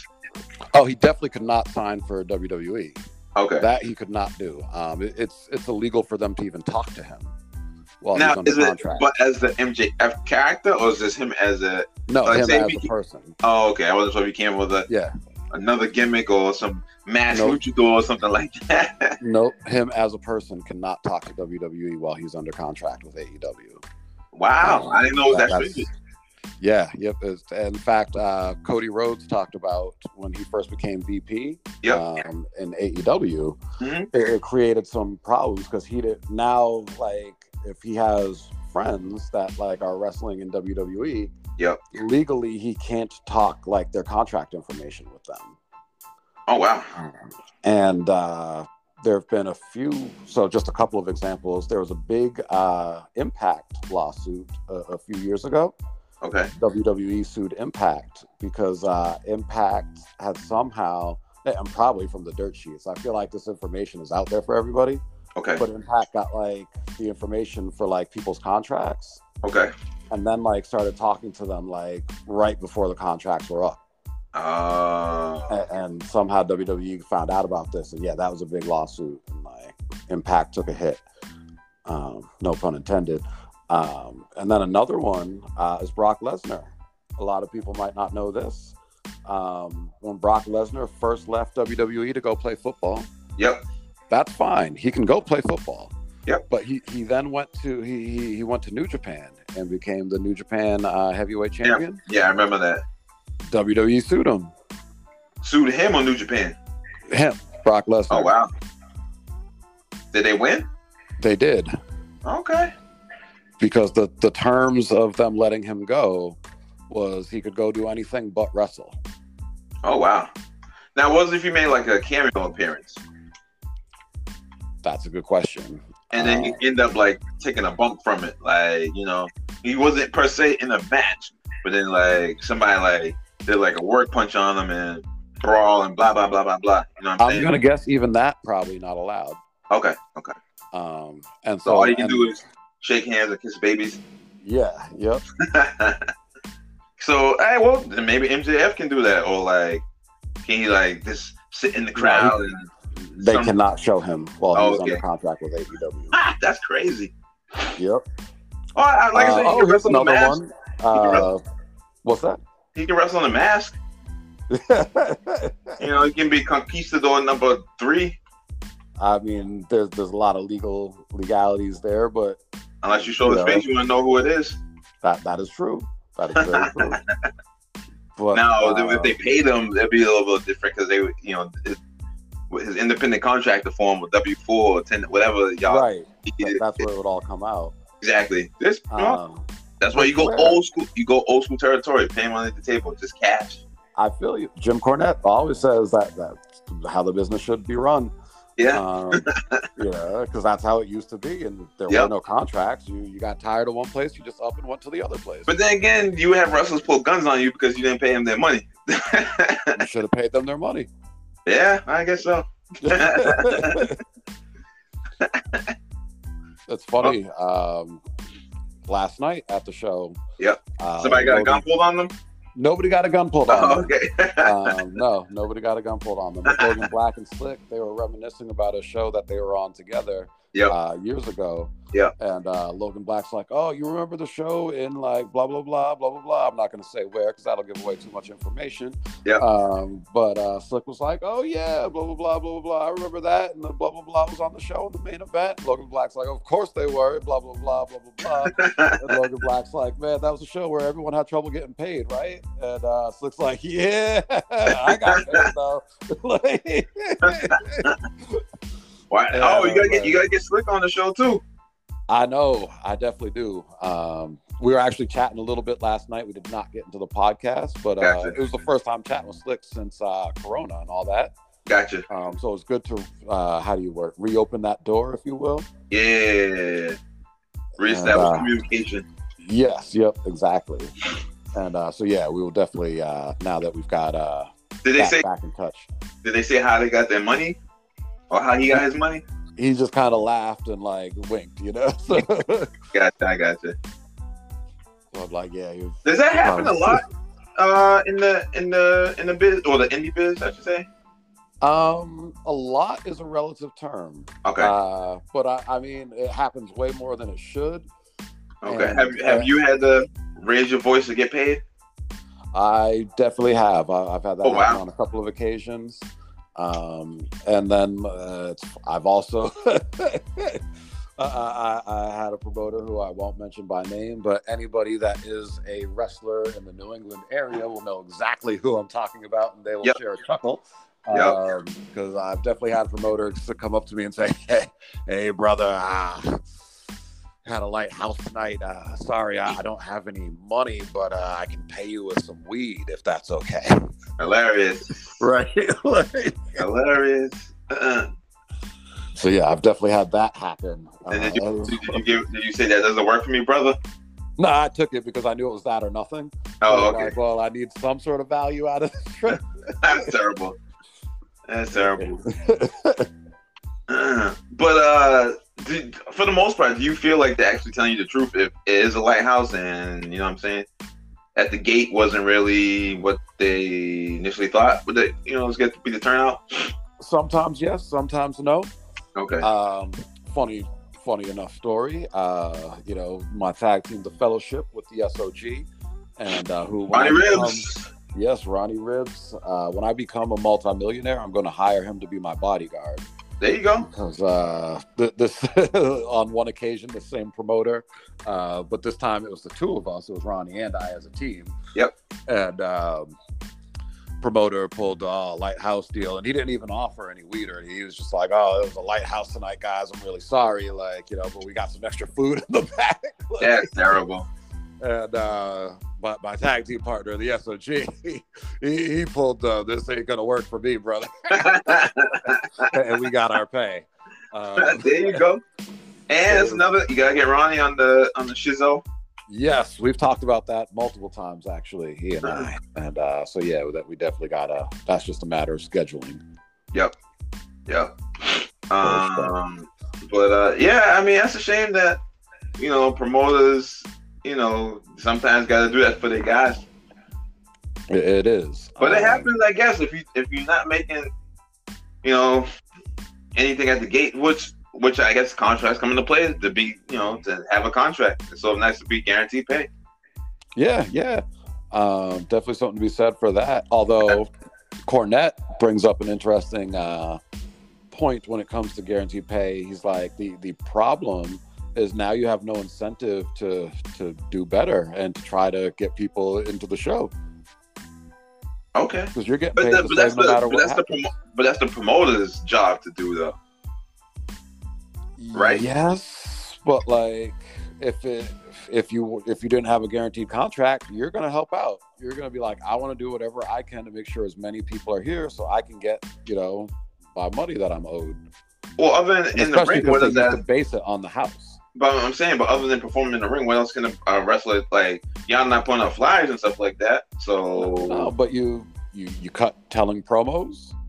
You uh, and, and that's another thing too. Like y- if you look online, Yep. there's millions of wrestlers. Yep. Not very many of them are cutting promos to to like tell you about their next shows, me included. Me included. ah, yeah, I never, yeah, I never thought of that.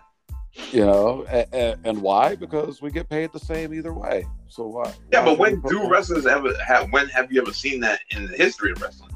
Oh, back in the day in the territories, that, Yeah. that's how it would be. Really? Um, yeah. Do they have? I guess do they have clips of this like online? A there, wrestler's there like must saying, be. There, there Okay. must be. Um, in fact, I know there is. I, I'm thinking about all those old WWF promos. "Uh huh." You know, we're gonna be in Worcester on blah blah blah. You know, and do Yeah, but I blah, think- blah, blah. Vince made sure they did that. That wasn't out the. They didn't do that, but you know, out the kindness of their hearts. Be like, all right, Vince, I'm gonna do you know a quick promo to tell us where you know where we're next at. You know what I mean? No, but I, I will say from hearing Cornette talk, I know in the territories it would be like, all right, like on Wednesday, the, the studio is available. Yeah. Right, you know, and so guys would know, like, well, then let me get down there and shoot some promos and try to help get people into this building. I gotcha. I gotcha.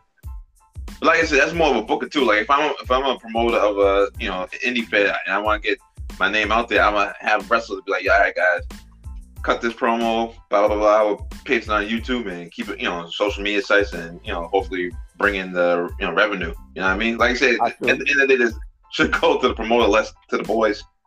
It, it, it's a. I feel like it should be 70 30. Yeah, okay, The promoter, I like 30 the that. voice, 'cause- that's a good percentage. That's a good yeah. percentage. because even like getting them to do the pro, and I'm gonna I'm gonna throw myself under the bus here. Yeah. Um, for for the show I did last night. Uh, Yeah. CWA.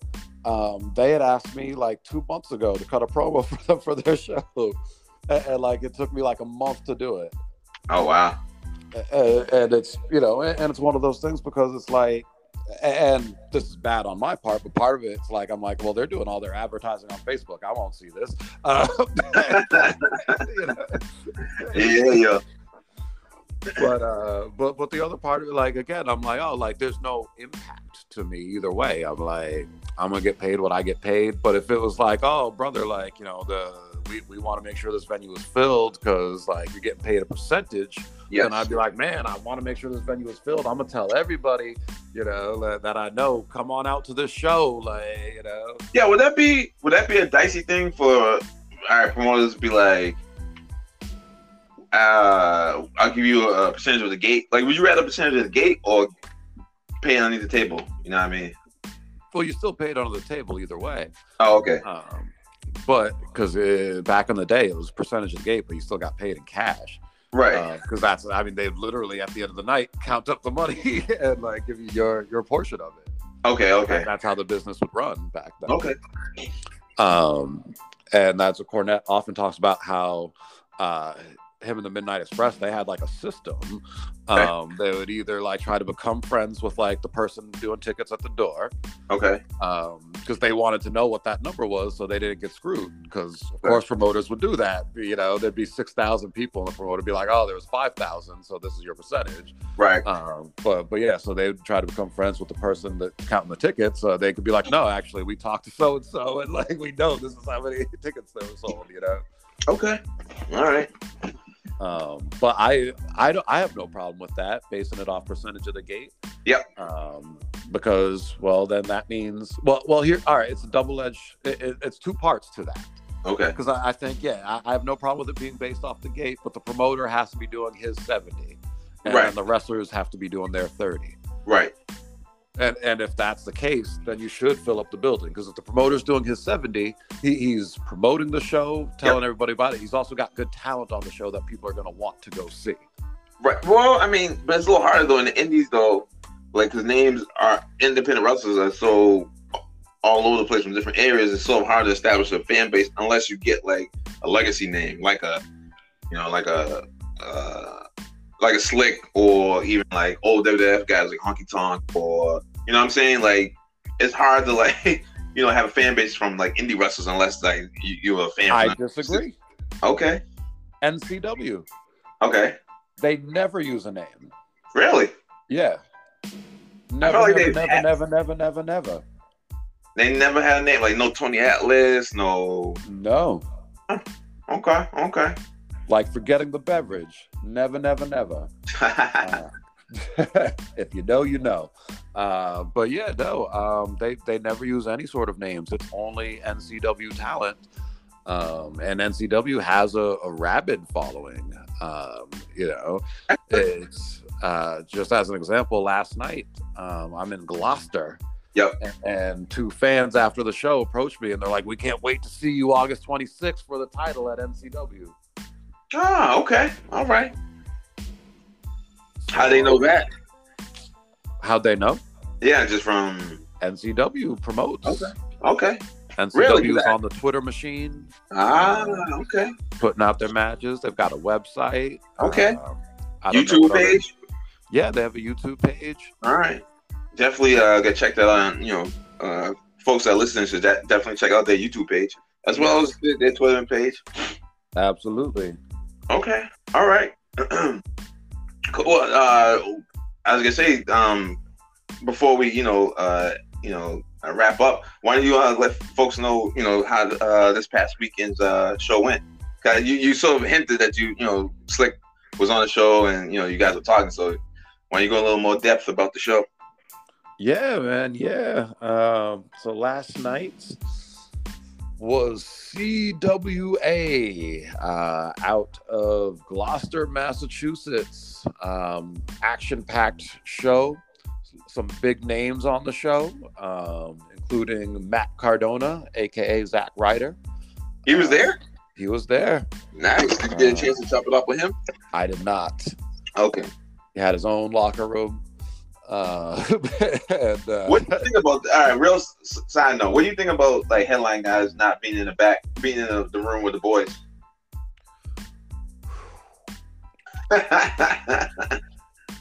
Uh, That's tough. Uh, okay. uh, I'm because here's the thing. Uh oh. I, I, I feel like, and I, I'm probably going to ruffle feathers with this one, but that's what we do. And if anyone's got a problem, you can come after me. Uh, Please don't come don't. after me online because I won't. Yeah. I tweet. was gonna- Uh, but come after me in person. Come yeah, I don't want- find you don't me. want. Yeah, you don't want that. But uh, I'm putting it out there. Call me Takashi, baby. Rah, rah. Who wants but uh, what's the hot take? But yeah, no. Uh, here's the thing. I think, I think uh, names and things they should be in the back with the boys Okay. because that's how the boys will learn. Like Okay. the boys, you know, you want your boys to see. Like so, the main event last night was Brian Myers versus Frankie Kazarian, Okay. and I'm like, how beneficial would it be for the talent on that show to watch those two talk over their match? Okay. Like, Well, I that would mean, be so They didn't call in beneficial. the ring. I don't know. Oh, okay. So it was Uh, um was uh, 'cause they had Myers. their own dressing um, room. I was also Myers too, and, and Frankie they had their own uh room. there, there was like the, there was the, the it was called the uh, well technically it was called locker room number one there were Okay. because there were four locker rooms at last night's show and Okay. uh, locker room number one had Frankie Kazarian, Matt Cardona, Brian Myers, and Brian Malonis Okay. um, in it, which was funny to me because Slick was in the regular locker room with the rest of us, Uh huh. and I'm like, is Brian Malonis a bigger name than Slick? Who's Brian Malonis? Exactly. No, no, like for real, for real. Like, what was his uh, gimmick name? um, Ring of Honor, the Beer City Bruisers tag team. I don't know if you've ever heard of them. Mm, What is he? Nah, what does he look like? He's really big. Um, you would remember him from old school New England stuff. Um, but but yeah, I'm like he's just a big guy. Like he's Does he probably have like, like, like a like a like a like a, be- a huge beard? at one point he might have. He doesn't. I think I know who currently. you're talking about. I think. Well, oh yes, I know who you're talking about now. Yes. I know who Yeah. you're talking about. But wait a minute, he was never like in the federation, nothing like that, right? No. Okay. Um, Ring of Honor. Which, he was in Ring of so- Honor. Yeah, he was a Ring of Honor, like the roof before, right before it shut down. Uh, Oh, He was okay. in the tag team, the Beer City Bruisers. Okay. But I'm like, Slick wrestled in Ring of Honor, like back when Ring of Honor was good. Oh wow. Yeah, that's a little uh okay.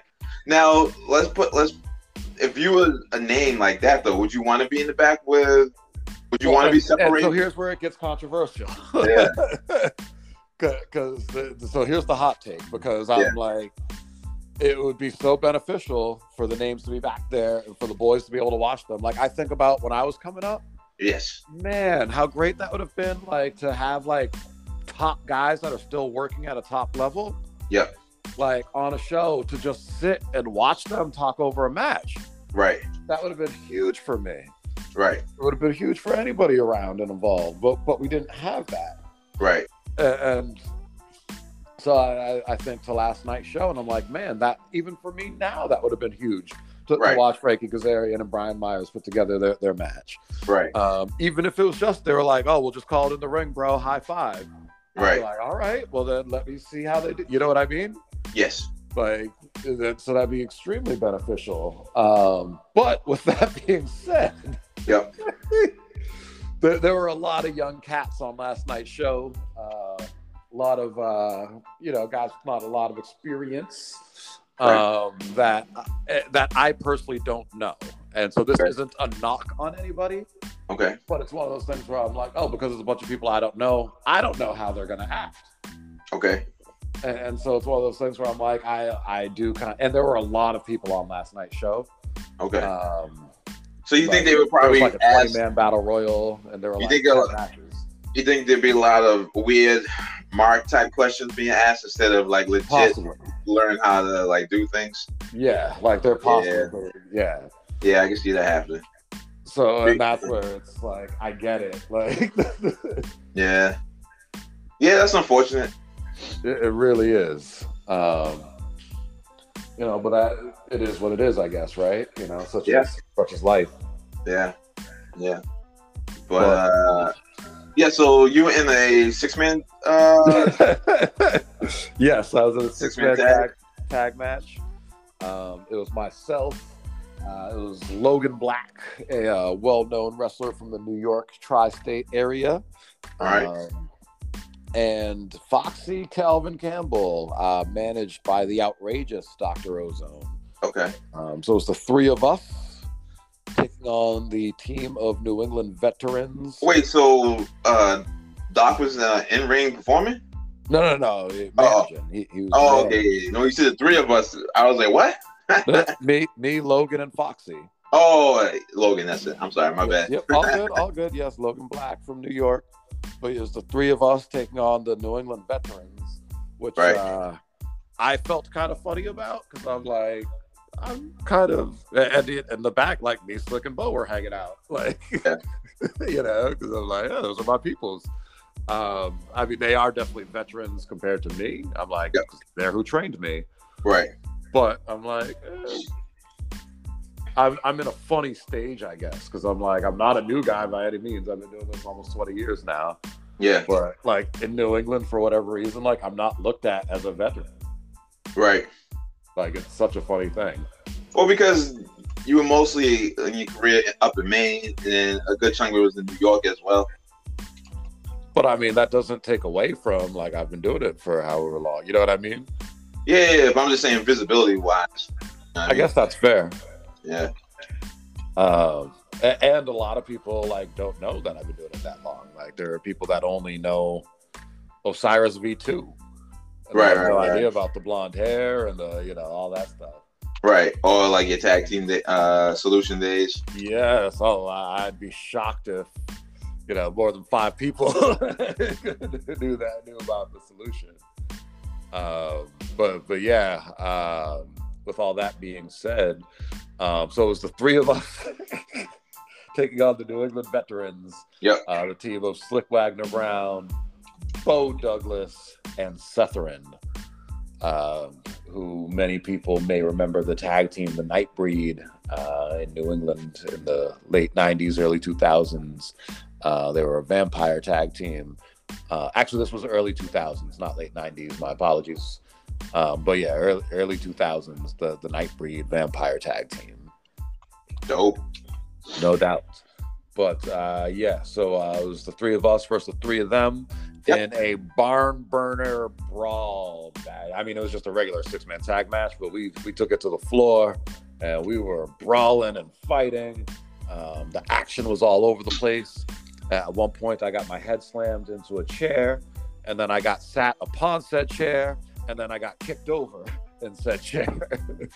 Um, a- and then probably what will go down as one of not my favorite, but this will Yep. definitely go down as one of my favorite moments in wrestling. okay. Um, you know the spot where you put a guy's throat on, on the top of a chair and then you Yep. slam the chair down. Yep. So we did that on the floor. Bo Douglas did that to me, and Oh. the chair went flying and hit a kid. Oh my goodness. and Bo Douglas is punching me in the face and saying to the kid, "Oh my God, are you okay? Are you okay?" While punching me in the face, ah, too funny. right? Uh, so good times. yeah. um. So I take it it was a quick match or a relatively lengthy match. Um, we probably went like 10, 12 minutes. okay. All right. So, so yeah, like brawling on the floor was a good five, six Okay. of that. Okay. and uh, but yeah, and then um, the the ending came when uh, Bo and Slick they do a modified version of the heart attack, Okay. um, except instead of a clothesline, Slick does uh, his leg lariat. He he, he he still get ups like that? He did it off the top. Wow. No, but I'm still saying like he get able to get his leg up. You know, I'm just, like not to say he's like washed, but I'm just saying at a you know age you would think Well, that's I why I remember- said. uh, That's why I pointed out though he did it off the top rope. Right, right, 'Cause right, right. Back in the day, he used to do a standing. Really? Yeah, he used to do the Oh, wow. standing like while his opponent would be standing facing him, Right, right, he right, would right. jump up and, and leg drop them. Wow. Yeah. But it still looked good though, right? Oh yeah, yeah. Still look good.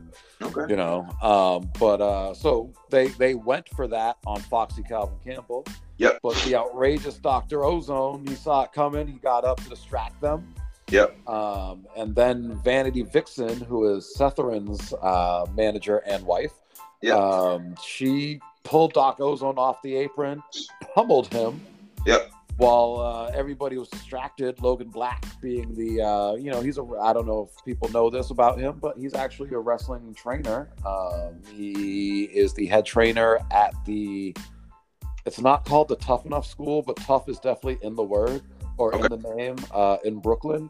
Okay. Um, I apologize, I don't remember the full name of it, but it's like the Tough Something School, uh, wrestling school in Brooklyn. Uh, and he used to be before that, he was the head trainer at Warriors of Wrestling in Staten Island. oh wow. Uh, so Logan Black's got a lot of uh, experience training people, so you Yes, know he he's got a does. good mind for the business. yeah. Um, so last night in the match, using his mind for the business, he looked at me and said, "They're distracted." Slick's sit- standing up there on the top rope, not paying attention. Let's get him. And I was like, "Yeah, man, let's do it." Mm-hmm. And, uh, so we went up there. We went to go hit the double suplex, but Slick, being the crafty ring veteran that he is, he was able to fight both of us off, um, knock both of us off the ropes, and then he looked at us as we were gonna go back up because we're like, there's still two of us, only one of him, and he was like, look behind you. Shouldn't have fell for it, but we did. We turned around. There was Setherin right there, got us both with a double flatliner and then uh, that that allowed uh, him and Foxy to uh, scuffle, and then Foxy wound up in the arms of Bo for that modified heart attack. Slip came off the top rope with that leg. Pow pow! Foxy was done. One, two, three. Y'all gonna get any retribution in the future, or is that a one and done? I feel like that's a one and done, just because Okay. this promotion doesn't really run that often. Okay. Well, hopefully you guys can, you know, uh, carry it to another promotion. Yeah, that'd be cool. Um, actually, Bo Douglas brought that up last night. The idea of because Bo Douglas trained Foxy. Oh wow. Uh, yes, Six degrees of separation. right. and uh, so Bo Douglas brought up last night he would love to do a tag match him and Slick against me and Foxy. That'd be So, dope. uh, yeah, you know. So we'll probably see that at some point in time. What promotion is uh Slick Run? Not Slick. Um, Bo Run. Uh, Bo Douglas technically right now doesn't run a promotion per se, Okay. uh, but he does run a school. Uh, oh, Bell okay. Time all right. Club. Oh, I Um, thought it was a promotion. All right. well, they were doing before before uh, before the pandemic. They, they were doing shows. Um, Does that happen a, a lot with um guys would take um feuds from one promotion to another? Like if they like see each other again, like and- That's a good question. That's a 'Cause I- really good question. I'm curious, like, would that a? I mean, promotions probably don't want other promoters taking their dues, I guess. You know, 'cause that's taking money out of their pocket. But like, for guys to keep their like programs interesting, like, would would that be suffi- Would that be a wise decision to do? I think so, um, especially in today's day and age of internet, where people can actually follow across different promotions. Right. Because I mean, back in the day, it wouldn't have made any sense. Um, Well, I mean, they somewhat did it with uh, Hogan and Warrior, I guess. Now thinking about it, true. because that whole one Warrior Nation was a reflect of WrestleMania six when they had you know heat from that. So, and it, I mean, the one Warrior Nation s- somewhat worked for not all the right reasons, you know, uh, for its very lengthy promos and everything else. But I mean, like as a kid, you know, we were like, oh, he's gonna get you know retribution from WrestleMania six, blah blah blah. yeah, yeah. Actually, now that I think about it, I think I was like the only time I've seen two storylines continue from one promotion. I guess you got s- somewhat. No, yeah, now I think. Of, oh, maybe when the Giant was brought in as like the son of Andre the Giant, or the illegitimate son of Andre the Giant, I guess. Okay, right. Yeah. Or was, was they trying to bank off of that? But yeah, that it rarely ever happens. But it works. Yeah, it, Might as it well. definitely can. Eh, Yeah, um, sp- like I said, especially nowadays, where people, oh, I mean, technically, you could kind of say Flair going to WWF in 1991 with the WCW belt.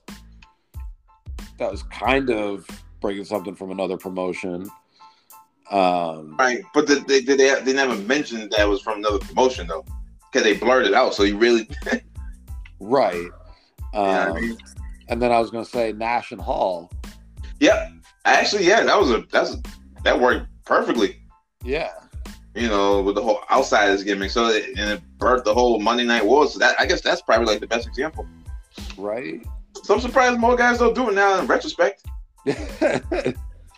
Uh, but I think it probably takes a lot, you know. I mean, number one, you got to get a promoter that that's going to get behind that, and as you mentioned, like they're not going to want to promote another someone else's company, no. But if the fans know that, they they should know that the fans ain't stupid to know like we seen this person before. You know what I'm saying? So might as well somewhat continue it with a twist. I, I concur. Because like, when, well, when Hogan went over to WCW, did they? Did he still brought Hulkamania, or could he not use that? Because that was a Titan Tower phrase. That's a great question, honestly. Now that I'm thinking about it, Yeah, did he ever use Hulkamania running wild? or did they call it something else? Right. They might have called it something else at that time. Okay. But I, I really, that, I, yeah, I'm really trying to think of it now, and I'm like, I don't remember. I like because he had the red and yellow. He was Hulk Hogan. right. I remember him coming in, being with Shaq. Right. But um, yeah, I'm like, I don't, I don't remember if uh, it was Hulkamania running wild or not. And Triple H listens, and he starts bringing back guys from AEW. You need to continue AEW storylines to the WWF and see how it works. I think he might. You know, uh, it should be interesting. Would be interesting to see, but Yeah. Yeah. I, I, I agree. Yeah, yeah. But uh where can we look next for Osiris to appear? And Yeah. obviously, he won't be appearing on uh before the three count anytime soon. So no, Osiris um, is deep, and you know, at some point we'll have Osiris on, on before the three count because I think people might find that interesting, uh, especially as right now he's going through a transmogrification um, of, of sorts. Yep. And uh, so, yeah, it might be. Uh, in fact, as I'm thinking about it, I think uh, the week before uh, the NCW Big City Rumble, um, which is August 26th. So uh, I think the week before that, we should have Osiris on here because uh, Osiris is actually going to be, you know, buckling down harder than he's ever buckled down uh, to get ready for this match. Um, is he? Oh, so he's not. He's, he's not uh, gonna have a Flair '92 Rumble for the Big City Rumble appearance uh, performance. Uh, no, because Osiris will not be in the Big City Rumble, unfortunately. Ah. although, He's although Big that City is in the favorite Rumble, match. no pun intended. Yes, yes. um, that is Osiris's favorite match. Um, Yep. But uh, no, Osiris will be challenging for the NCW Heavyweight Championship that night um, against world class Channing Thomas, Mm, uh, who is uh, very hot on the indie scene right now. Recently worked in London uh, or somewhere in the UK. Uh, I feel like he's. Uh, oh, and I mean, everyone's going to remember him from SummerSlam. Uh, was it last year or the year before? I forget, but he was security when SummerSlam was in Vegas. Um, he, wa- he was a security guard at SummerSlam. Uh, he's been on AEW Dark recently. Um, so yeah, so Channing Thomas is definitely he, he's and he's the NCW heavyweight champion. He's got everything going for him. Um, so Osiris uh, has no other shows, and this is intentionally uh, between now and August 26th. Osiris is going to be hitting the gym harder than he's hit the gym. Like I said, he's going to be buckling down more than he's ever buckled down, and he's going into August 26th the the best version of himself that he can. dope. So, uh, You know, wins the Big City Rumble. Dedham, Massachusetts. Okay. What date? August 26th, Friday, August 26th, That's in 7.30 two p.m. weeks. Three weeks, I think. Three- Two weeks. Today. What's today? I'm like, today's the fifth, sixth, seventh. Today's the seventh. Yeah, three seven. weeks. Okay, all Three right, weeks. all right, cool. Uh, 19 days. Um, but yeah, so uh, so I think the week before we will have Osiris on, and uh, he can tell us about uh, what his training and preparation has been like Yes. uh, for this match, where he's at mentally going into it. Um, so yeah, that that'll be pretty cool. But uh, so yeah, so right now though, Osiris is just uh, he is hardcore training, so nobody will be seeing from or hearing from him uh, up until that time. Like I said, we'll we'll pull some strings, we'll get him on here that week. But uh, but yeah, um, that's that's the deal with Osiris. He's not doing anything until August 26th, Dedham, Massachusetts. Sounds good. Sounds good. Looking forward to uh, uh, hearing the results. Uh, what is on today's water bottle? Gonna be honest, we don't have a water bottle yet today. I mean, water Uh, jug, I gotcha. should say. Yeah, you water jug. I got home at about three in the morning. Uh, by the time I showered, because it was so grossly hot yesterday, uh, the building did not have AC. Like Woof. I could, I could not get dry after my match. like, like, I wiped down with the towel, and I was still like soaked in sweat. That's funny. Yeah. yep. So uh, I took a nice shower when I got home. So by the time I got to bed, it was three thirty. Whew. Um, and then uh, woke up this morning at uh, six fifty five. Sent you the text to make sure we were still on for seven. Yep. And uh, you know, and, and just kind of got the day going. I um, ran down, drank my concoction, which uh, for people that are interested, every morning I start my morning with my magical concoction of uh, cinnamon, pink Himalayan salt, fresh squeezed lemon, apple cider vinegar, honey, and water. Mix it all together and drink it with a straw. It's important to drink apple cider. Any, drink uh, drink with apple cider vinegar. Drink it with a straw so it doesn't damage the enamel of your teeth. Um, and uh, yeah, that is my morning my morning ritual every day. Some days I throw some cayenne pepper in there to, for a little wake me up. and uh, so yeah, so this morning I, I had that and started the podcast. But uh, you know what? Let's while we're here, we're gonna figure out what today's water bottle message will be because There you go. Uh, we're about to wrap up the podcast, and once it's wrapped up, I've got to get my day going, and that day definitely. Now that I've had my concoction, the next thing I start drinking is my water and electrolytes. There you go. And uh, today's not a workout day, so no BCAs today. Okay. But Okay. here we go. Hold up. So I'm, I'm about to let let people know a little bit of the magic. Um, I have a page that I go to sometimes um, called everydaypower.com. And uh, that uh, page is just filled with positive quotes. Okay. Um, ooh. So I opened up right now. I like this that that comes up. I think this is what's going on the water bottle today. Don't tell people your plans. Show them your results. There you go. So I like that. There's today's water bottle message. uh, I like that. People got a lot of insight into the magic of how my mornings work. Now I found out Oh. about my concoction and the website where I go to to get my my water bottle quotes. there you go. Uh, tell them, tell them, a little, you know, a little inside baseball. yeah, a little inside baseball and something you know maybe hopefully help some people. Uh, you know, people want to drink the drink the concoction. Feel free to drink the concoction. If people want to, um, you know, have motivational quotes, now you've got a place to go get them. And and actually, I'm about to drop a bomb today for our for our I was about to say for our viewers, but uh, for our for our listeners, um, starting up a new business Okay. and uh, I'll have more details next time we talk. But for right Okay. now, uh, there's a new Instagram page, uh, ga dot west dot positive influencer, Okay. and uh, there's just no content on the page yet, but the, the page has been registered.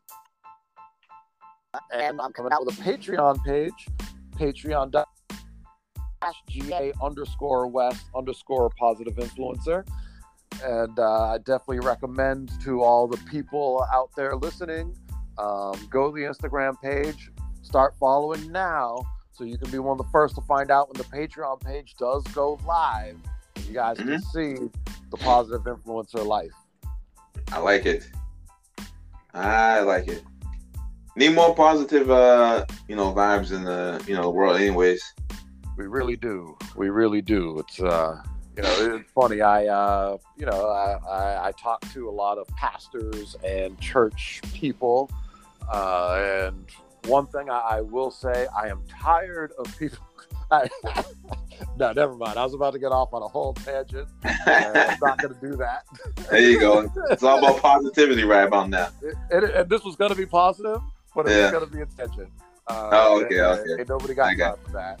Uh, There you go, I got yeah. you. So, so I will just keep it brief and short and say, everybody, stay positive and, and love people. There you go. There you go. That's the main message. And and, and uh, as I say, like we always do about this time, you want to take us out?